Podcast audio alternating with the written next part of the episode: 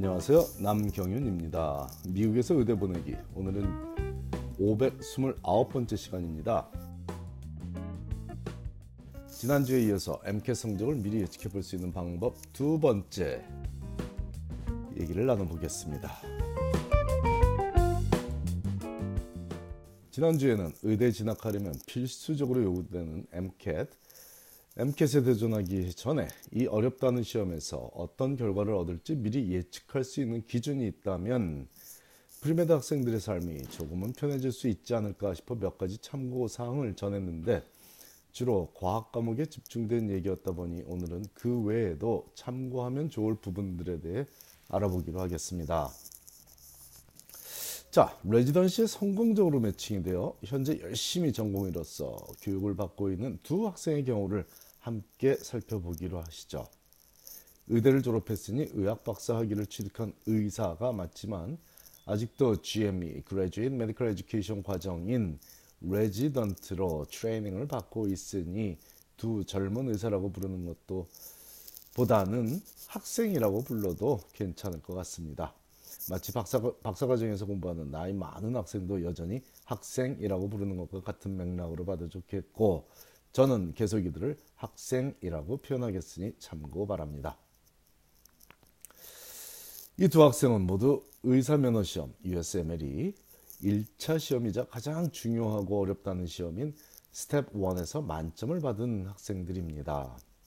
A라는 학생은 아이비리그 대학을 4.0 만점으로 졸업했고 B라는 학생은 명문 리버라츠 칼리지를 만점 4.0으로 졸업했습니다. 이들은 둘 다 MCAT에서도 만점을 받았었는데 특이한 사항은 MCAT 준비를 대학 2학년 여름방학 기간 중에 리서치를 하며 혼자 책을 보며 공부하면서 시간이 없어서 영어 독해 섹션에는 시간을 전혀 할애하지 못했다는 점입니다.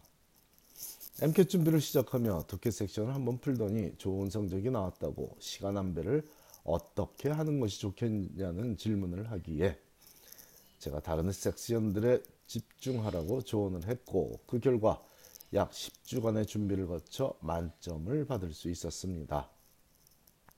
두 학생 모두 자신의 능력을 감안한 적절한 전략을 구사해서 얻은 만족스러운 결과였죠.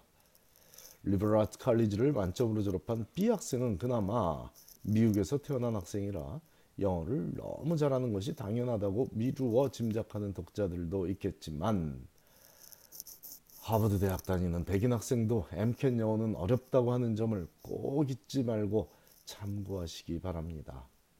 게다가 A 학생은 한국에서 태어나고 자라다 중학교 때 미국으로 유학을 온 경우이니 그가 중고교 시절에 영어 실력을 늘리기 위해 한 노력은 정말로 많이 칭찬해 줬었습니다.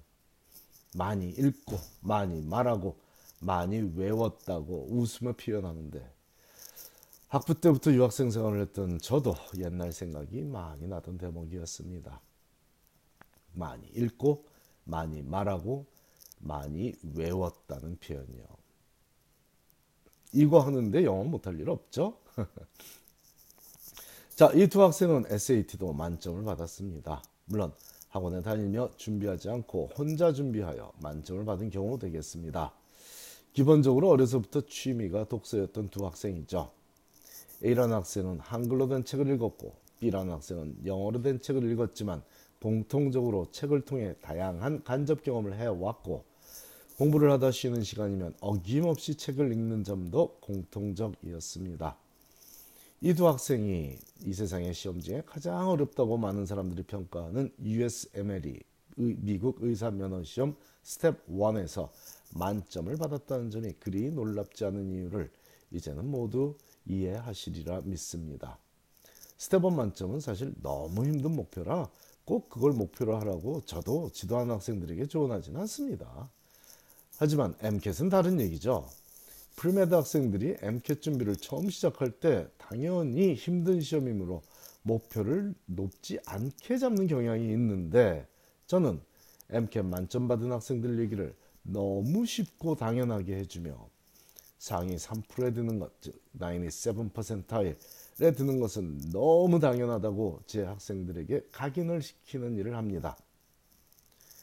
어렵게 말하는 것이 아니라 함께 제 지도를 받는 학생들 중 비슷한 지역의 학생들은 모여서 장애우들과 춤추며 노래하는 시간을 갖거나 흑인 빈민가 혹은 한인 밀집 지역의 도서관에서 어린 학생들에게 세포를 보여주거나 돼지 새끼, 해부 등의 봉사를 하며 돼지 새끼가 아니라 새끼 돼지죠.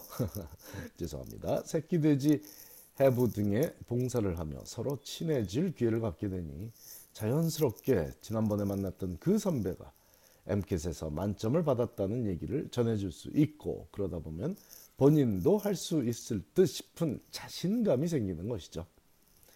엠켓 만점이 먼 나라 얘기가 아니라 우리 주변에서 본인 주변에서 일어, 일어, 일어나는 일이라는 단순한 사실만 알려줘도 학생들의 마음가짐이 달라지고 마음가짐과 목표가 달라지면 시간 안배 자체가 달라지므로 당연히 더 좋은 결과가 나오는 것입니다.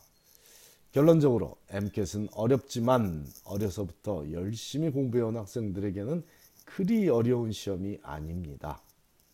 수업 시간에 공부를 제대로 하지 않은 학생도 남들보다 훨씬 더 많은 시간을 할애하면 고득점을 받을 수 있다는 사실도 정확하게 전달합니다. 문제는 평소에 덜 열심히 한 학생이 평소에 열심히 했던 학생들의 성공 사례를 듣고 성공적인 학생들이 할애한 만큼의 시간만 할애하며 고득점을 바라고 있다는 점입니다. 그것도 학원에 가서 배우며 준비하면 여름방학 기간만 준비해서 원하는 점수가 나오리라는 허망하고 황망하고 말도 안 되는 꿈을 헛된 꿈을 꿔가며 말입니다. 그런 일은 없습니다. 있어서도 안 되죠. 그렇게 급조해서 좋은 성적이 나오지도 않지만 우연히 정말 실수로 좋은 성적이 나와서 실력이 부족한 학생이 의대에 간다면 환자의 병을 조기에 제대로 진단해 미연에 큰 질병을 막을 수 있는 기회를 놓칠 수도 있기 때문입니다. 의사는 따뜻한 마음만으로 될 수 있거나 돼서는 안 되는 직업이죠. 실력이 필요합니다.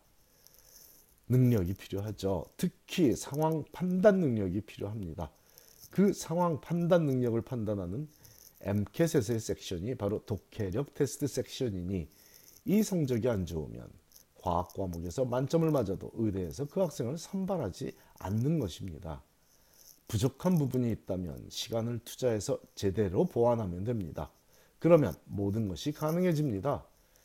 20대 초반의 학생이 몇 년 더 투자하는 것을 피하고 싶어 하기 쉽지만 그 학생의 인생에서 그 시간은 값지고 의미 있는 투자가 될 것임을 부모가 알려줘야겠습니다.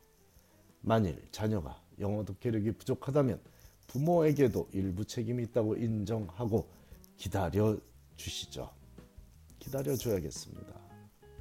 또한 이제라도 자녀에게 제대로 시간을 투자하는 용기와 지혜를 나눠줘야겠습니다.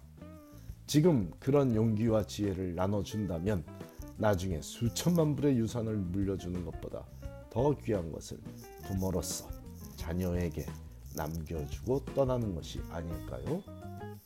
감사합니다.